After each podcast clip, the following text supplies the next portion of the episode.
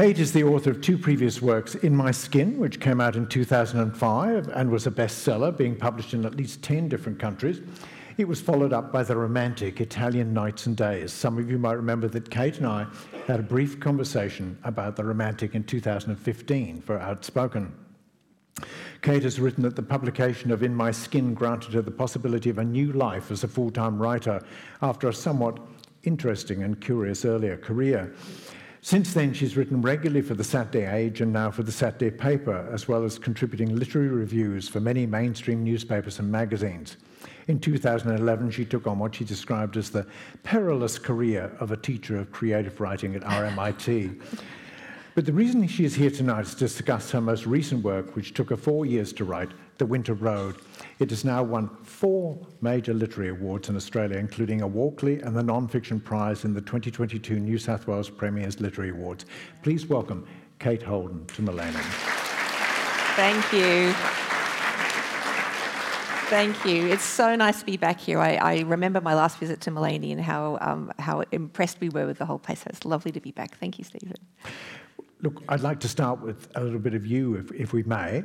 As mentioned, the last time you were here in Maleny was when we were talking about the Romantic, in which you described going to Italy in search of four things Rome, romantics, romance, and lastly, almost as an afterthought, yourself. Mm.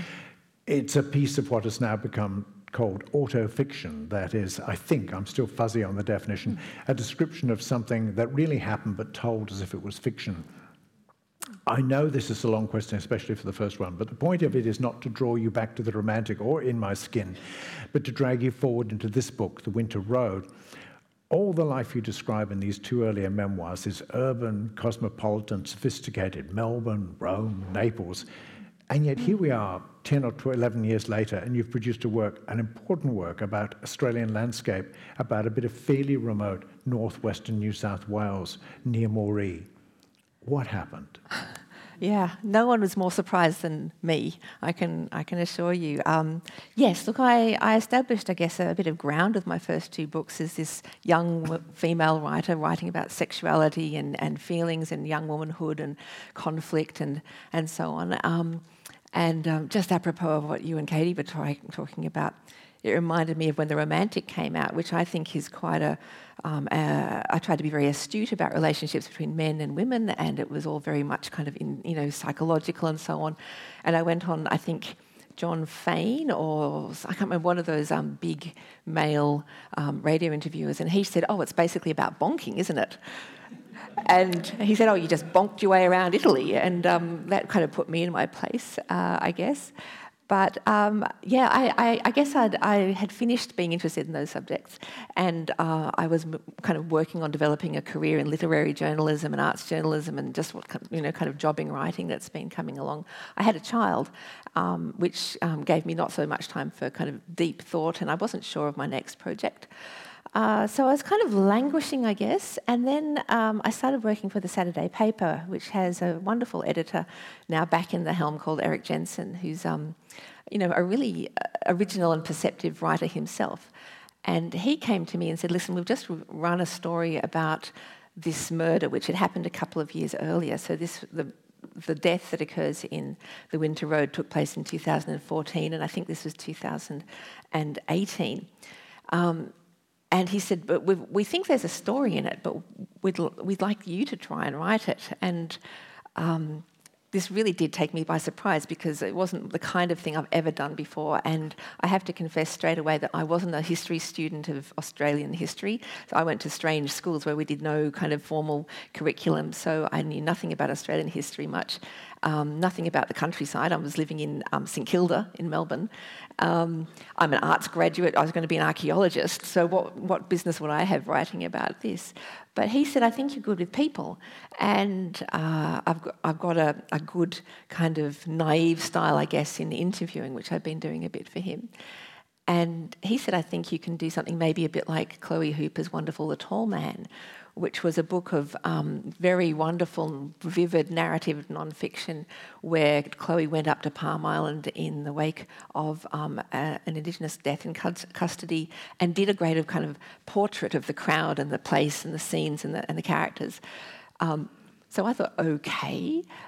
Uh, but what I very instantly established was that that was never going to happen for this book because um, everyone involved in the book was either dead or not speaking anymore. There was no scene, there was no crowd, there was no landscape to kind of you know go walk into and just take lots of notes and write up in a kind of you know vivid way. Had the so, had the trial? So the trial had been the murder had occurred. Glen okay. Turner was, was, dead, was, and I'll explain who these people are in a second. But um, yeah, the trial had been the murderer had since died in jail it was over basically, um, except for the land clearing, which continued, uh, which is part of the um, unexpectedly dramatic story of the book. So, uh, just to, to kind of wind up, um, I, I found myself committed to writing a book with very few resources and a very small idea of how I was going to actually pull it off. So I set to work um, establishing what I could out of it, and I found myself writing a book which came, you know, to me uh, to be really a fable about Australia and the big country, especially the, the, the, rural kind of Australia, which I had never really had any experience of and had no relationship to.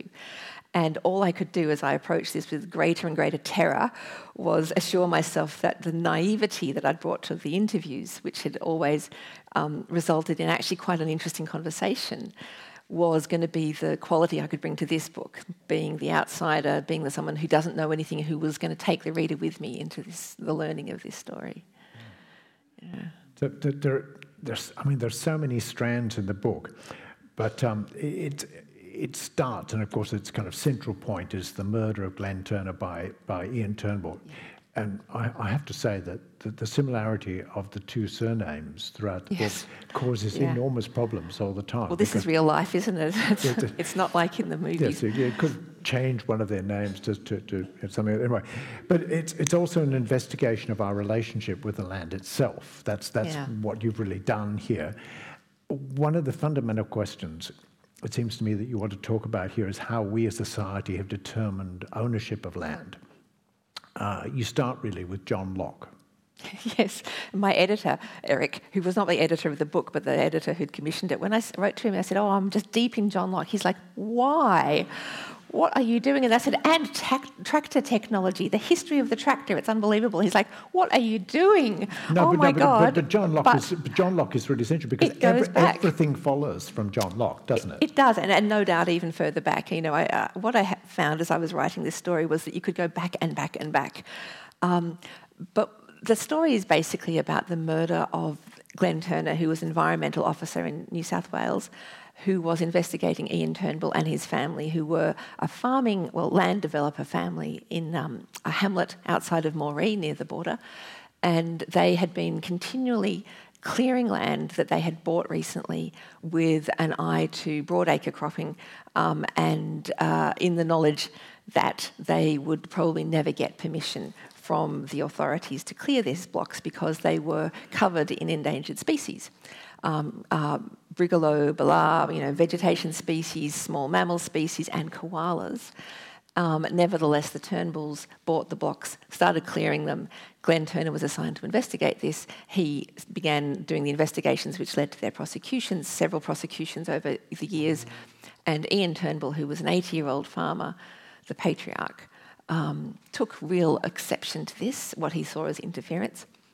And when Glen, a couple of years later, was in the neighbourhood, um, Ian Turnbull murdered him in cold blood, an unarmed government officer. So this was the story that's at the heart of the, the, the kind of the drama. But looking at that, my first question was why? Why were these two men on a winter road? Why were they on this road at twilight in the middle of nowhere? Why was there a farmer with the mentality that if something stands in your way, you pick up a gun and you shoot it down? Why was there such a thing as an environmental officer? You know, who, what is this kind of figure and why have we got one? And to answer the questions that those questions, I, I really had to go back and start exploring the history of both of those mentalities and of course, that led me deeper and deeper towards the origins of the Australian settlement and the mentalities that had been brought 200 so years earlier, which I felt was still being enacted in this tragedy. And to answer the, that, the question of where did those mentalities arrive from, they came on the boat and they were brought by people who had been um, reading philosophy shaped by policy coming out of the cultural and physical landscape of Britain and Europe. And they, those people were, of course, influenced by people like John Locke, who, you see, I'm getting there, um, had written in the 1690s about what happens when uh, you take God given land and your God given body and you use it together to create something else. And John Locke had said, God gave you the land, God gave you the body, um, but when you work, when you bend down and you pick up an acorn, he said, that acorn becomes yours and the country that it is on becomes yours.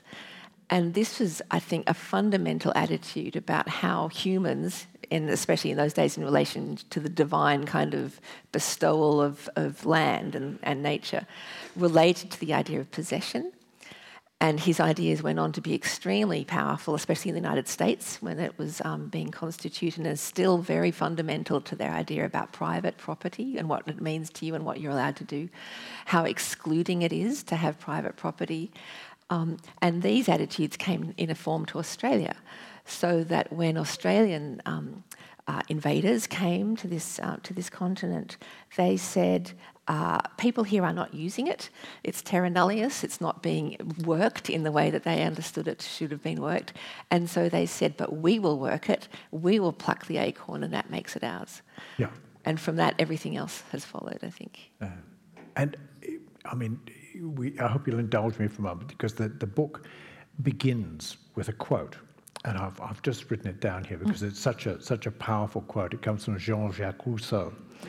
And he says, the first man who, having enclosed a piece of ground, bethought himself of saying, This is mine, and found people simple enough to believe him, was the real founder of civil society. From how many crimes, wars, murders, from how many horrors and misfortunes might not any one have saved mankind by pulling up the stakes or filling up the ditch and crying to his fellows, Beware of listening to this impostor! You're undone if you once forget that the fruits of the earth belong to us all and the earth itself to nobody. Mm. Well, Rousseau had a different attitude, and I guess what that reminded me of was Cain and Abel, you know, who fall to blows over over possessions, yeah. and and this idea that um, land is a contested space.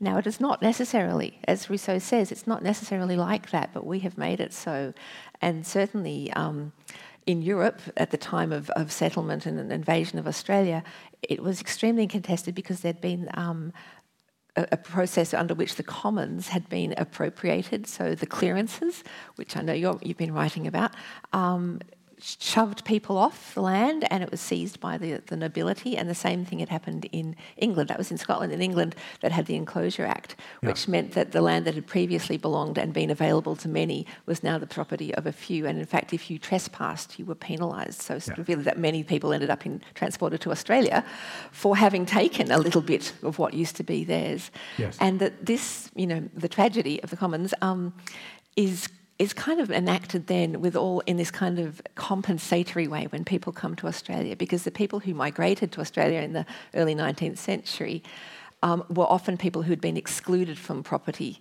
in Britain. And to not have property in Britain meant that you had no rights whatsoever. You had no vote, you had no enfranchisement, you had no representation, you had nothing, but you could come here and you could just snatch it. Um, notwithstanding the people who obviously were already here but to their mind, I think it was it was there to be grabbed, and what you could do for yourself and your family. What an amazing paradise to come to, and it was there to, for the taking. But of course, if everyone else wanted to take it, more and more people came, and so very soon it became this you know, this free-for-all and, and um, the selection acts which were, were brought in in the 19th century were a way of kind of trying to divvy it up so the things were equal. But of course, they, they had this kind of perverse effect of enfranchising only a few. So the people who had been there first, who were strongest, the most powerful, the most kind of unscrupulous, they would buy up all the good bits, the bits the closest to water. They'd got rid of the First Nations people already. They could get all the fantastic plump land, make it work. And in fact, people who got the, the remnants were, were reduced to um, slaving on the properties of the rich ones while their own properties were left to rack and ruin. And of course, this is against the background of massive environmental catastrophe being mm. brought also with that same mentality. So it was yeah. a, a, tough time. And I think out of that came a couple of things, which was this idea of um, the nobility of the toil, like that plucking of the acorn well, that plucking is ever more dramatic and insignificant the more you have to work for that acorn. You know, if toil and labour in the in the, in your body is what you have to do to enfranchise yourself on property, the harder the harder the more you you work, work, the, the, more the more right you have to own it. Yes, the, how hard you have to sweat, and the more you sweat, the more more yeah. placed you are. And of course, they knew that this wasn't their place. Mm. And I think, of course, there was this horrific background of genocidal violence, which could also not be acknowledged and had to be displaced into a war on nature. So yeah. this this kind of hacking and toiling and slicing and whacking and lugging and sweating and bleeding over the land was this performance of appropriation that you could have, which meant that we've out of that we've had this incredibly kind of uh, robust myth of the battler which we're, we're all familiar with, and we know how much is invested in that. And, and out of that comes, you introduce this into the book, this word ressentiment or resent. Res, I'm not even terribly sure how you pronounce it, because it's, yeah, it's not a word that we, even kind of a, most people in Australia, if you said resentment, they wouldn't really know what you meant. Mm.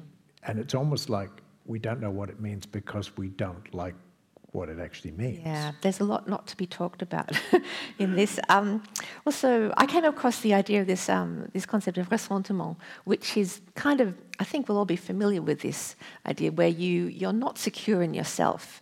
There's something uneasy in you. You know you've done something wrong, or you know you're not feeling strong and robust and really confident.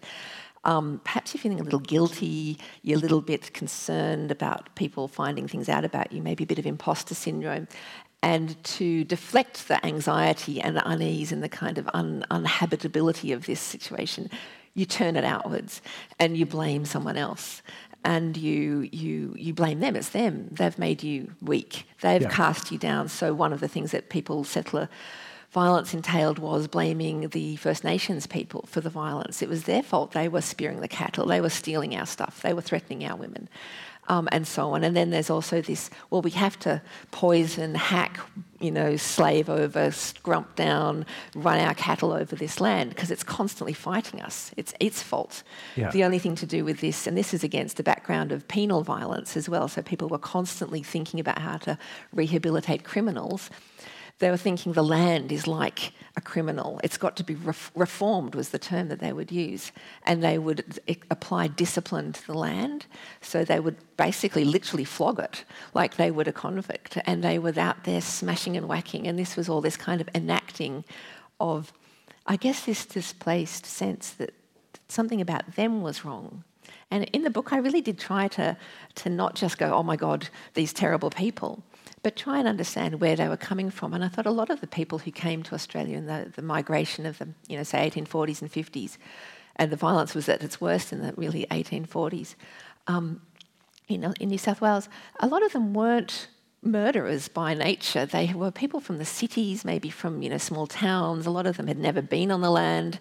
They came out with all these hopes of you know finally getting their place, making something for their families. But they found themselves in this kind of nightmare where they were wiping human blood from their hands. You know, what does that do to a person who was brought up in Birmingham to come here into this landscape and all the repression that was um, necessary in order to persevere. I mean, you know, come so far steeped in blood, they were they were here now. What were they going to do? They couldn't just leave. So I think there was this kind of compensation that grew kind of habitual, and um, I think that was present even in Ian Turnbull when he decided that it wasn't his fault and his family's fault for illegally clearing these blocks of endangered species and allegedly shooting koalas. It was Glen Turner's fault for finding out. And I, I, I, just, all I could see in this was that that mentality of 1848 was still at work in 2014. And there was another quote I found. I had a great time finding quotes for the kind of the, the epigraphs at the start of chapters, and one of them is shoot the pests and manure the ground with them. And that was the attitude that people had to the native wildlife, but I think it really applied to Glen Turner as well. Uh, so it's it's a, a, bit of a dark it's story, dark. really. It's a dark story. Yeah, it is so dark. Let, let, us move just for a moment into um, one of the things you say about Ian Turnbull's property, because he had quite a large amount of property, it's about 10,000 hectares or something like that, based over various different various different properties. Is it is it more than that, or well, he'd, he'd had about 11 properties he and his family over time, and they would they would buy them, uh, you know, develop them um, and sell them on. So this is in the Golden Triangle near the border, which is yeah. the, the so richest agricultural land in the country. So it was very worthwhile for so them. That, so that was my question. You know, why is it the richest agriculture? Agricultural oh. land in the country? Yeah, well, geologically speaking, it's basalt plains and it's got this beautiful quality to the soil structure. Um, it's irrigated in a specific way, which is good for plants, but it's also been protected under the Brigalow belt, which you know, used to come from this end of town all the way down across the border and down into New South Wales. And the Brigalow is, um, is an ancient vegetation, so it's really old old forest, and it still has the characteristics of old forest from a, an ecology which is long since gone. And it's, um, it's a wonderful plant, and it's, it's, it's kind of an ecological community plant. So other things are encouraged. It grows, it spreads, and other things grow up underneath it so what happened when they started clearing it was that was prickly pear grew up underneath it, which was a you know a problem. But it also has this property where it fixes nitrogen in the soil. So, like leguminous plants, so people plant clover and, and so on to fix nitrogen into the soil if they don't want to use chemical, chemical fertilizers. Well, Brigalow does that really well. And so the land was beautiful under this stuff. It was healthy and you know intact.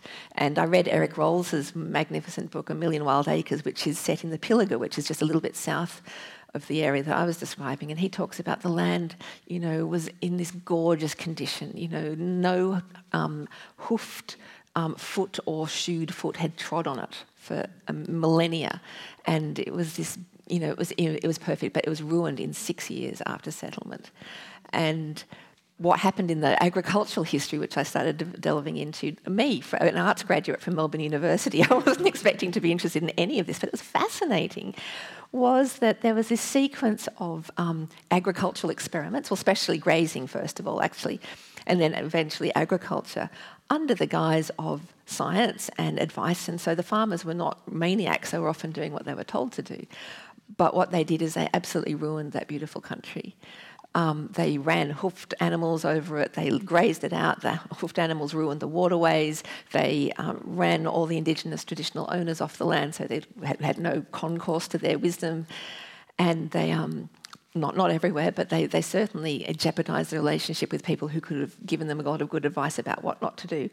And, and, um, and, and one, of, they, one of the things about what not to do is not to cut Brigalow down because it, it, it, doesn't it doesn't respond well. It doesn't like it. No, it suckers. And so it comes up and it makes these unbelievable kind of muscled fortresses of vegetation. Perfect as a stage if you want to do a lot of spectacular, bloody, sweaty whacking. So, for people who had a lot psychologically invested in this kind of war with nature, what they did was perfect. Um, and you know, this became so ingrained in in culture that I think a lot of people who would even remember in the old days, you go out and bash the bush on the weekends. You know, family, country families. This is what you do with the kids. You'd go out and you'd poison the prickly pear, and you'd you know shoot some of the rabbits or whatever it is, and you would um, you'd go and bash some brigalow uh, in that part of the country. And um, this is just what you did because it had to be kept back. And what happened is, if you if you do clear brigalow, it does. It comes back feral and it kind of goes bit berserk. And then you end up with a real problem and then you have to fight it harder and you get a lot of weeds and you get prickly pear and you get all this kind of madcap runaway kind of destruction. If you'd just left it in peace, none of this would have happened. It's also got that. I, I had to pull myself back from getting really carried away with the kind of the bush gothic, so that kind of the the the lost in the bush trope, you know, children lost in the bush, and the kind of the spectral, I, uncanny of the bush. I, I, had chapters and chapters about this, and I had to take almost all of it out. But because Brigalow grew up harder and thicker, and I thought how scary that would have been to people who were used to lovely kind of glades, and their kind of idea of a beautiful parkland, because this meant you couldn't see what was coming. People lost whole herds of cattle in this scrub. You know, you couldn't see anything, you couldn't move through it. Who knew what was coming at you? And if you were in a, a, a violence, antagonistic relationship with another community, who knew who was going to be creeping around and maybe aiming a spear at you? And so that kind of paranoia about the bush came into play as well. And I think people really had that yeah, a fearful attitude to the environment around them. And, you know, they'd close themselves into their little communities. Mm. And even those communities, I think, were difficult because they were, they were, yeah, contested. Other people were after what you had. So I can only imagine that it was a tense time through the 19th and early 20th century. And it was really only with the um, the land clearing of the of the 40s, 50s, and 60s when people found ball and chain clearing, and they did. Um, what do you call it? Where they spray the stuff like the kind of napalmy stuff. Yeah, two four five D is what I yeah, think yeah, yeah, yeah, and um, and you could suddenly smash huge amounts of brigalow scrub down. Um, that people really felt that they could move into that landscape in a secure way. And what they wanted to do immediately was start clearing it as far as they could, and that's what they're doing to this day. And, and it's interesting in the book here because uh, listening to you talk here at the moment, um, I, I, think the audience would kind of tend to think that you're, uh, you know, totally critical of what, of what occurred. But in the book, you do attempt uh, an impartiality because Australian agriculture in the early 21st century, anyway, is there is a certain amount of success to it. We are an exporter of, of enormous quantities of produce. There is, yeah. there, is a, there is a success story there, as well as the flip side of it. Yes, certainly. And look, I felt very conscious that as a, as a city girl and as someone who had no background on, on country, um, it was not uh, who was I really to wade in and, and talk about what was people should or shouldn't have done. Um, I did I did try and uh, contact people who farmers and so on. Um, and talk to them about what it was like. Uh, but still, I felt I don't know if I'm in any authority to, to really critique this. All I could do was kind of report what had happened and the consequences, and I think they speak for themselves a lot. It's only towards the end of the book where I think my my attitude, my anger, I guess, kind of starts to come out because it comes into a political and contemporary sphere. This is the here and now, and we actually do have powers to do what to, to do things and change the way we relate to land. Um, but I also had to acknowledge that a lot of um, land owners, property owners, farmers, settlers, migrants had had the best of intentions. You know, they might not have come out deciding to be monsters. They didn't necessarily come out to be murderers. Most people were just trying to do the right thing as for their families, whatever, and they were often doing what they had been told to do. Yes. And agricultural science has been through many iterations and, and various different theories. And at one point, the idea was um, clear everything native, you know, plant European only. Another time, the, everyone was suddenly devoted to what they call bare fallow, which is where you scrape the land completely bare and let the, the, the kind of the soil take care of itself and you get great yields out of it for a while. So this seemed like a good idea, but what happened is all the topsoil blew away. And people used to say, if it blows, it grows. And they'd watch the topsoil wafting away to the ocean because that's what they thought they were supposed to be doing. And um, I mean, it was only a few years later when that obviously was another catastrophe and the erosion was out of control that they realised that they had been sold a pup. But again and again, people have tried to do the best thing that they were thought that was in front of them. And but they, but they were told. We I mean, a lot of these selections, they were given the land by government fiat as long as they cleared it. Yeah, yeah. It, wasn't even a choice on the part. No, you had people. to do it.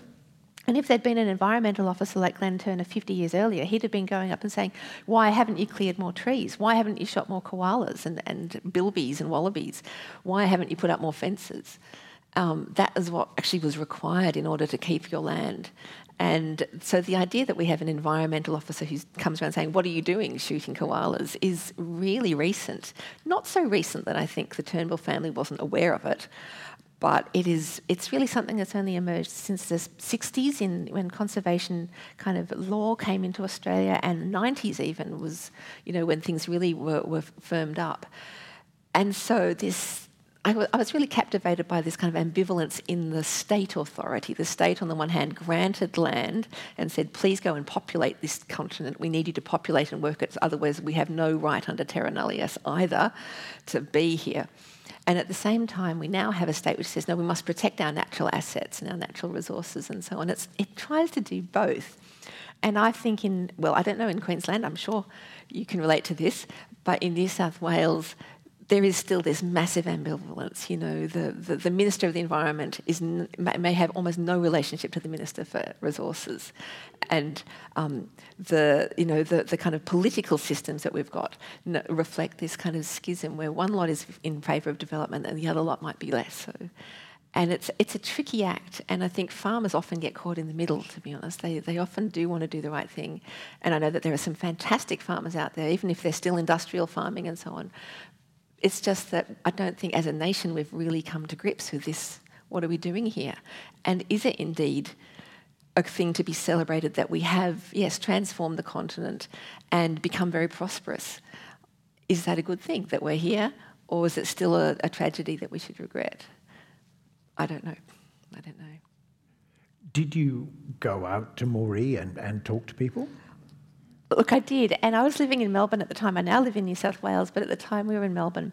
My partner is Tim Flannery, who's a well known conservationist and environmentalist, but not a universally popular man. um, and I was, um, I said, it was Mike Moree's miles from Melbourne, so we had to drive to Sydney and then drive another what eight nine hours out to, to Moree. And um, he had to come with me, and if he came with me, our child had to come with us. So, as a little family, trotted off, and we were in a Prius, our hybrid Prius, driving. I don't know if you've been to that part, but it's all Toyota Hilux from wall to wall, and we drove around trying to think we were inconspicuous as we went out to Croppa Creek, which has got a, like literally 14 kids in the school. It is tiny. Uh, and casually went along the roads looking at things. Um, and I felt so um, stricken that I was going to have to go to this community and ask questions. I mean, I'm not naturally an investigative journalist. This is all new to me. And I kept saying to my editor, I'm not a journalist. I don't know what to do. But I had to go, obviously. There was no not going. Um, and it was really excruciating. I just didn't know how to open the conversation because I kept thinking if I say Ian Turnbull, what are they going to think? Uh, are they going to, you know, be upset? This is a very painful subject. I went to Moree and I did talk to some people there, and they went, "Oh, well, yes, Ian Turnbull." Um, some of them went, "Who?" So they, they didn't really want to talk about it, or they didn't know. Some other people said, "Oh, yeah, I remember him." But more, Croppa Creek, the little hamlet where the the, the scene occurred was actually about 60 kilometres out of Moree, so it's a little way. Um, and when I went there, I talked to a few people and they just said, listen, we can't talk about it. It's so painful. This whole community is racked by what happened. And I know from what I had read in the media that some of the people in the community were just mortified. They were horrified at what had happened. This, um, this act of violence in their community was just devastating to them. Other people were not as devastated. And I, I believe there was talk in the pubs about he got what was coming to him, you know, Glen Turner. It was he, he got what he was asking for, you know, it was his fault. And there was certainly a huge community support from some quarters for the Turnbull family who were perceived as being and or presented themselves as being persecuted by a rogue kind of um, officer from a kind of rogue department that was going crazy with all of these, you know, kind of reg- legislations and regulations. And so they, I think, they brought up that kind of ressentiment thing, so it was like not their fault.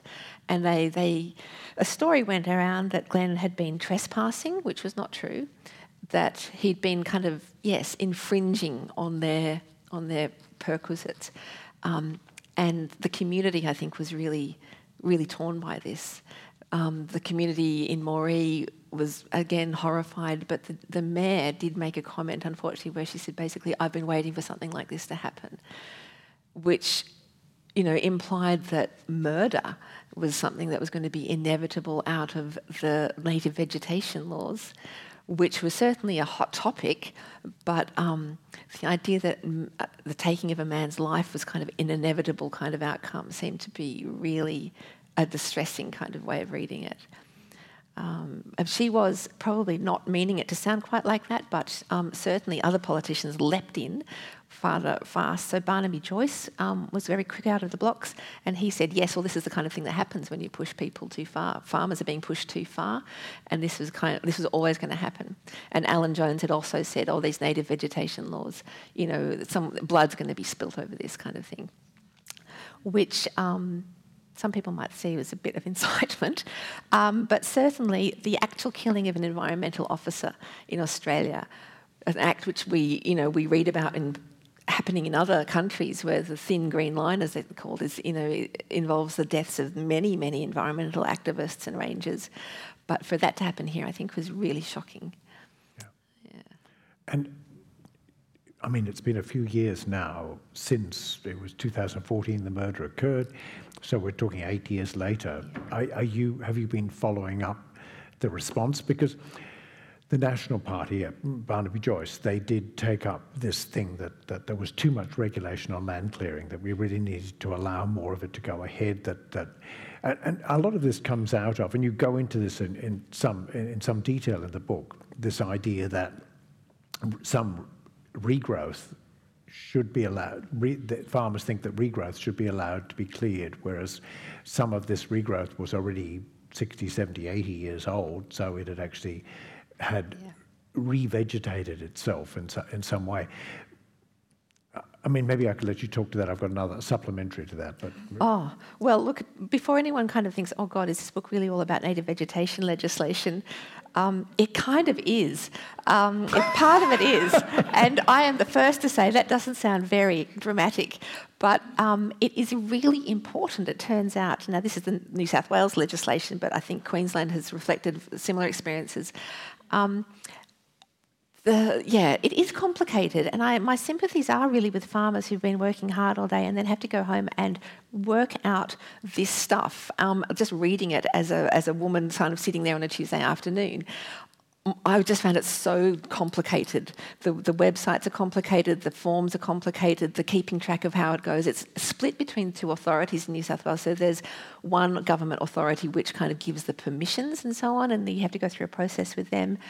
Um, and in those days, you would buy a piece of land, apply, describe it in your application, say, I want to clear it, and then this government agency would then evaluate it, probably come out and have a look, um, get ecologists to, to, to see what they saw, and then evaluate your application and give you permission or not. Or you could then moderate what you're planning to do. Um, and then there's another department which would then um, step in. This is where Glen Turner came in if you had been deemed to have infringed those permissions. So if you thought you'd, that you'd gone overboard, they would come and see what damage you'd done. It's you know it's already not a perfect system and it was um, yeah it's complicated but at the time of the the Turnbull clearing it was actually also in flux and that was partly because um, everyone agreed that the laws were not really doing what they were supposed to do exactly. The conservations were more happy than the land developers because um, illegal clearing and endangered species uh, destruction, habitat destruction, was dropping quite rapidly. It was seemed to be working, but it was still a bit laborious. Um, the Nationals had been lobbying for changes to free up a little bit of um, agency for the landowners, and this was all going on at the time the Turnbulls were clearing, and it appears that the, one of the Nationals had been making assurances to farmers that these laws were going to soon be changed, that they would be much more sympathetic to farmers clearing. Um, and I can say that because it was attested in a trial where uh, a farmer who was being tried, investigated, and tried for illegal land clearing said, "No, this is what I was told."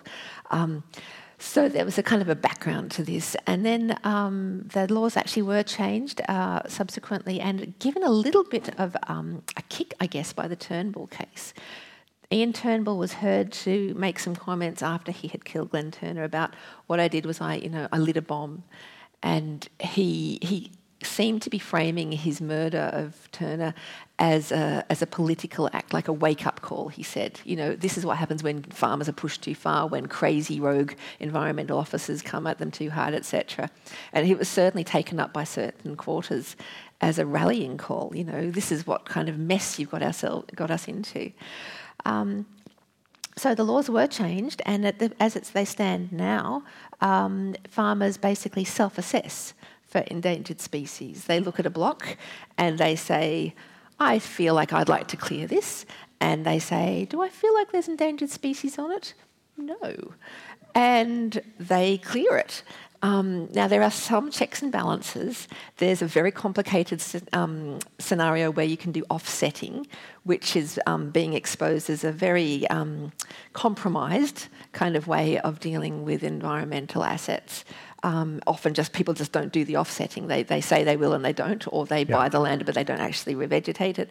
Um, or if there's the other thing called set asides, where you say, I'm going to clear, you know, 100 hectares what I actually think now I'll do is I will clear 50 hectares and I will set aside 50 hectares not to be cleared, which um, seems to be, ra- uh, yes, exactly. You think, well, and yet 50 hectares does get cleared, but because you didn't clear as much as you said you were going to, this is somehow now considered to be an environmentally conservation, uh, environmental conservation um, yeah. activity.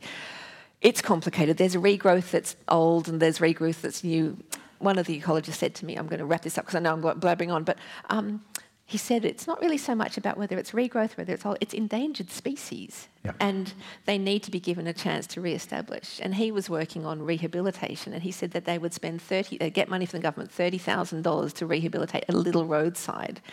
Down the road, they're knocking down 600 hectares. Um, and the government is not able to stop this. Mm. So um, I know Queensland went through um, uh, you know, a, a very um, intense land clearing period. Um, and I think we've all got lessons to learn from the recent past in this because what's happening in New South Wales and certainly happened in parts of Queensland was an absolute apocalypse of biodiversity habitat loss. Yeah. And because it happens kind of out there and it's not the glamorous forests, it's not the rainforest, it's not kind of spectacular tourist sites, it's just roadsides, it's travelling stock routes, it's little scraps here, it's in the gullies. People don't notice it. It's not exciting, it's not glamorous, but it's incredibly important to biodiversity and it is being absolutely smashed. One of the questions you ask towards the end of the book is what is it environmentalists want? Yeah, I'm not an environmentalist per se, so I, I, don't know. But this took me, this question kind of came to me as I was writing the book. Um, and as I was tracing the, the history of environmentalism in Europe, again, this is something that probably came there, notwithstanding First Nations attitudes to, to custody and care of country. But the European experience of conservation and environmentalism came from some strange places in Europe. So Samuel Taylor Coleridge, the poet, yeah. was um, someone who was very influential in this. Um, this idea of it's almost called the romantic Tory idea that if you inherit land, you, you feel a sense of custody and you will actually take good care of it. So, kind of inherited property is a, a conservation um, scenario. Um, so that I mean that's interesting because it's it, that this is in contrast to the to the whole idea of work on the land to to own it, there is also, is also that if you own the land, you have a custodial responsibility towards it. Yeah, and a lot of a lot of the nobility in England who were busy snatching up this land that had been the commons were at least interested in very advanced and progressive en- environmental and agricultural procedures. So they weren't they weren't necessarily doing smash it all down and plant sorghum from horizon to horizon. They were doing some quite interesting things, and that they did have a sense of custody and investment in in land. Um, but um, yeah, I think environmentalists have come through the history of Australia with a kind of a crisis mentality from this from this kind of emergence in the 40s and 50s, Miles Dunphy and so other people, and certainly in the Little Desert campaign in Victoria and other ones which kind of kick-started real environmental action, and then through the 80s, Bob Brown and the Tarkine and all those places. Um, so we've had a kind of a, a, a reactive you know, attitude to watching things being destroyed. I think we've got to save them. Um, and what's kind of developed out of this is a, is a almost a kind of axiom that nature is best left without people in it. Like if you people are the problem with this kind of destructive behaviour, and if you take the people out, then that kind of solves the problem. So we've got the idea of reserves, and reserves were originally mostly just leftover land that nothing else was going to be using. Um, but then you think, oh, well, let's have some conservation areas. So the Royal National Park south of Sydney is the second national park in the world. It was set aside as a, a kind of thing, but not originally um, as a, an untouched wilderness, but actually quite habitated place. Um, of course, this is a, an idea that comes out of a depopulated landscape. And where do you get a depopulated landscape? In um, one that's just been cleared of all its First Nations peoples. So, a, a kind of romantic fantasy is part of some environmental thinking. And I don't mean this in a critical way. I'm sympathetic to it in lots of ways, but it's a it's an odd one because it has this idea that an intact natural wilderness is one that has no humans in it. But that hasn't been the case in this continent for many, many, many, many thousands of years. And the continent that was um, experienced by the European settlers was one that was quite humanly shaped. Um, it depends on the presence of those humans, perhaps. And simply walking off country walking off land is not always the answer, especially if that land has been compromised by clearing, because what happens is you can get a feral nature which is full of weeds and, and other things. Now, maybe that's better than nothing. Maybe that's better than just wall to wall barley. Maybe the barley is, a, is just the newest form of, of you know, evolution here. I just, as the more I started thinking about this, the more complicated and tangled it got. And I can't say I have any settled position on this, but um, I think the the kind of um, um, Eden fantasy about Australia that it would be all be wonderful if we just weren't here is is a kind of a an unrealistic one because it it, it obviates and occludes um, the indigenous experience of this country and also the just the irreducible fact that we are here. So we can't walk away from everything. What are we going to do with the land that is under our feet and right in front of us? Whether it's our our native gardens in our, you know, in our urban centres, whether it's the tree planting in our city streets, whether it's, you know, big back blocks in, in the countryside, you know, wheat country, cattle country, or beautiful kind of rainforest, endangered rainforest. It's all our problem to deal with now. We have to find some way of reacting and re- relating to this landscape um, and having an idea that you either have to smash it and grab it and tame it or wander off. I don't think either of those situations is going to, deal with you know what we have in front of us. Mm. Look, that's probably a very good way for you and I to conclude the conversation because I'd really like to give give some time over yeah, to the stop audience. Me. I, could, I could go on. I can go no, on forever. No, I'm, I'm, sure there's a lot of questions here. Um, um it's interesting because we're, we're having this conversation in Maleny, which is one of those unique parts, or not unique, but certainly rare parts of Australia where there is a, been an, enormous amount of conservation work going on. And in fact, I think you'd find that, you know, the land, if you look at photographs of Maleny in the 40s and 50s, it's like a billiard table. There's just, yeah. you know, there are just two or three pockets of remnant which we can still point you to. Uh, and then there's nothing else. And now we have a, a you know, 60 or 70% of the Obi-Obi and its tributaries fenced off from cattle. We have, we have some really good outcomes going on here. Wonderful. But it's quite, it's very confronting for us as residents of this place to go, you know, another 100 kilometres to the west of here and then see the landscape mm. continually being cleared, being, being laser levelled to a particular, and having that biodiversity removed. So it's just, it's, it's fascinating to be having this conversation with you in a place like this and, and to talk about this because these yeah. are questions that are really in, upmost in a lot of our minds here. Well, like I so said, like it's one let, of those things let, that's let everywhere. Let me see if we've got. I've got this uh, a lady there with a hand up straight away here. That's Diane, Hello. isn't it? Just there. There you go. Thank you. Hello, very, thank you very much. This is obviously a profound question. And I would just like to bring your attention to the fact and talking about Maleny and whether we've we're going ahead very well and so forth of how much of southeast Queensland is actually lived on and owned in small blocks in urban areas. And a group has just formed on the Sunshine Coast, and Eric and I are part of it. It's organised by Ken Cross and John Burbeck, and it's called Biodiversity for Backyards. And it's looking at the fact that huge areas of southeast Queensland are lived on by humans, and we could do a lot more to rehabilitate it. that we need to be putting in native plants and say 50% if possible of our area. We can have our fruit trees and our vegetable gardens, but think about putting something in that improves the biodiversity. So I bring your attention to biodiversityforbackyards.org so that we can all make a positive contribution. We don't have to have a huge broadacre farm. We can do something to improve biodiversity where we are. We've stripped 85% of the rainforest off. Yeah. And so this is something that we can do as individuals on small blocks. Thank you, Dan. Yeah, very much. I must say, uh, as a as a Melburnian, which Melbourne is quite a European city in some ways, I found it really changed my perspective on the su- the suburbs around me. You know, what I, I, I do really like European plants, and I do like little cottage gardens and things. But I, I, I find it hard to reconcile my feelings because I think, yes, I like that. It doesn't have to be all or nothing.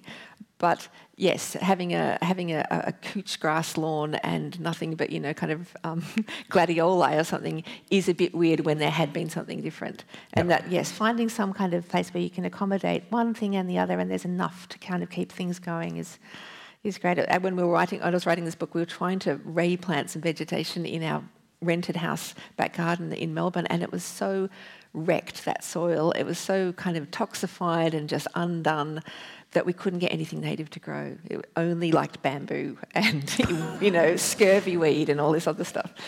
So it was very, yes, apropos. Uh, yeah, a question about the, the kind of background to attitude to land in Australia. Um, we were settled basically by the English. My grandfather was an Englishman. He was able to get a title to 3,000 acres of land uncleared land, you know, in, in 1905, and he had three sons, mm. and that was the, the, thinking behind it. So there was this English idea that you know we, are here, we can really open up the land. You know, that, that was the, that was the thinking, and of course. The, England's population was increasing, and, and there was a demand for imported food, which grew and grew. And, um, and so people who started farming back then had a pretty high status. And I have to say, my father and my two uncles were excused from uh, conscription in the First World War because they were farmers and they were, produ- they were producing food. Yeah. And, and that was a very important, uh, you know, kind of cultural thing in the day. And I think that kind of thing about we're important, if we're farmers, we're important, you know, we're doing good things for not only ourselves, but we, we're producing stuff. Yeah. Well, look, I, I don't want anyone to think that I'm anti farming because, yeah, farmers have done noble work. I mean, it, it's a tradition that goes back 10,000 years in Western, you know, in, in Europe and, and the Middle East. We need food, you know, it's just how you do it. And like I said, farmers were very much valorized and especially with the turn from grazing to, to farming and agriculture you know in 19 i think it was 1930 30, 1929 30, it was Grow More Wheat Year. And I, I, I, found a lot of fantastic material in a book by a man called Cameron Muir, who's a great environmental historian. And he wrote this great chapter about the kind of the, the place of wheat in our national mythos. And it was partly brought by this kind of biblical idea, you know, the kind of the fields of gold and wheat, and this kind of uh, harking back to our ancestry and kind of fundamentals and elemental goodness of the soil and so on. And then there was this weird thing where it was also linked to kind of whiteness and, and kind of the nobility of the European race, as opposed to those um, kind of uh, distrustful, strange brown people who ate rice to the north. And there was this weird, weird, horrible discourse in the early part of the 20th century about how wheat was kind of the, the bread and the, the fuel of the white race. And this was what made us so clever and wonderful and noble and strong. And that kind of Baltic thing as well, you know, the kind of the, the steppes and the plains and the kind of Ukrainian, you know, tall, muscular people. And this all kind of came in this, this weird racist discourse in Australia, which um, I, I, don't think is the farmer's fault at all, but it, I think some of that almost is still with us. We love those cereal packet images of what wheat fields, you know, with the setting sun and people trailing their fingers through, like, you know, um, in Gladiator. And it's, it's very elemental in our culture. And people who produce that and relate to that and go out there in the land, you know, we love that because it takes us, it gives us a romance about our roots, I think.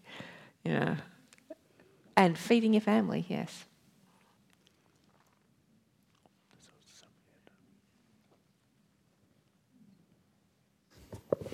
Um, thanks so much for your comments.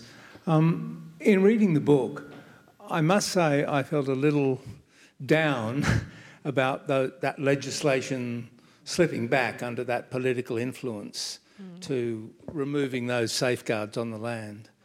Uh, I'm just wondering, in, in, the current context of a new government, new federal government, whether you see any hope in Tanya Plibersek's um, sort of strong pronouncements on yeah. what should be done to for environmental protection, or is it just a state matter? Mm. Well, obviously, in, in, in Queensland and New South Wales, there's state legislation and there's federal legislation, and um, ideally the two, you know, support each other. In reality, they're often completely far apart. So, in the in the case of the Turnbull clearing, I kept thinking, what about the feds? Like, where were they? There was a federal investigation, but basically, what happened is the federal investigation assumed that the state investigation had it in hand, and so they really kind of didn't do much, is my understanding. Um, and the the state, you know, uh, people like Glen Turner, they were in there, they did their thing, they they got through the kind of the agonising process of mounting a prosecution, but the state laws are yeah, they've, they've changed since then, and the department is not very well funded. It's not supported in the ways that it needs to be. They're extremely um, chary of prosecuting, um, partly because it costs taxpayer money. So if they don't get a result, there's a lot of questions to be answered. Um, also, they are intimidated, I think, by the the well, the, the bullying, I think, of landowners who employ QCs. Um, the Turnbulls employed a QC for every single one of their cases, and that cost them a fortune, but that's in their budget. They would just put that in the budget because they stood to make millions of dollars from their clearing. Um, it's, yeah, it's really difficult for the State Department to, to, to, to meet the requirements of its obligations, not through their own fault. So you'd really hope that the federal system would step in. Um, and this, you know, the Environmental Protection and Biodiversity environmental, con- uh, what is it, the EB, environmental the, the protection. Yeah, yeah. Yes. Sorry, it's been a couple of years since I waded through this terminology, but that has been um, reported on by Graeme Samuels, and he pointed out the many shortcomings in its execution. It's not a bad act, but it was very poorly executed. And Plibersek did come out in her very first kind of national press thing and say, this is what it says. Um, the State of the Union report says this, and the, the review about the Act is going to need some real work on it. Um, so I'm hoping that she will be able to come through with that because the, the Samuel report was very clear about the limits and the problems. And um, if they can not only um, kind of condense the legislation so that it's workable, but also put money into supporting it, then that could be a, you know, a safeguard for when the state laws are not sufficient or not properly executed. But it is, it's really mucky and murky, and um, I think considering where we're coming from at this point, there's a long way to go. Yeah, fingers crossed. Nap here in the front, there's a question.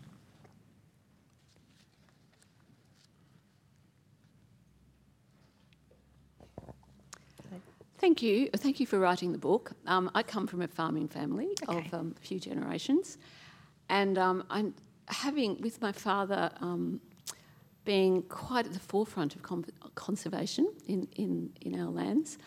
And having many field officers coming to our property, oh yes, um, I, I, just felt particularly really hurt and, and and pained by what had happened to Glen. Um, but my question is, um, my father was a leader in his community on conservation. Mm. He was a very quiet man and he, and he led by example. Um, and I, I, imagine in the Moree area that there were, would also have been some leaders and conservation advocates very strongly. Yeah. Um, so I wondered, you know, in that in that community, how that worked with you know the Turnbulls and those people, and what influence was there much influence from those advocates? Well, it's, it's funny because I, I originally started reading about the Turnbulls, and the media reports had them as this kind of squattocracy family, been there for eons, generation upon generation. And then when I looked into it, that was not actually true.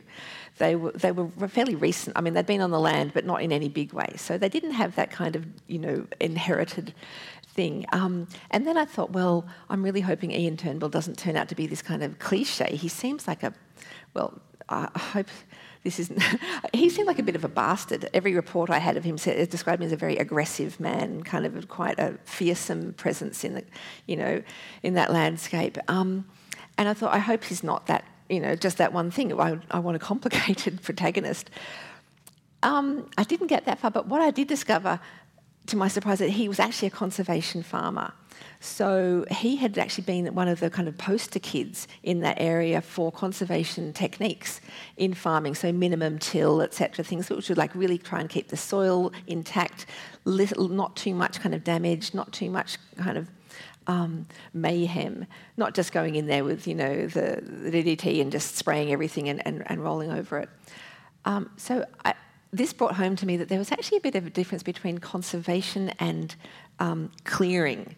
So I think there's actually quite a lot of farmers, like your your family, um, who do quite sophisticated and sympathetic acts on land. You know, they, they might do a little bit of no-till or zero, you know, um, minimum till farming. They leave corridors for the wildlife. They whatever you know whatever it is that you do. You know, you compost, and um, definitely there's more and more of that happening with the regenerative farming kind of movement.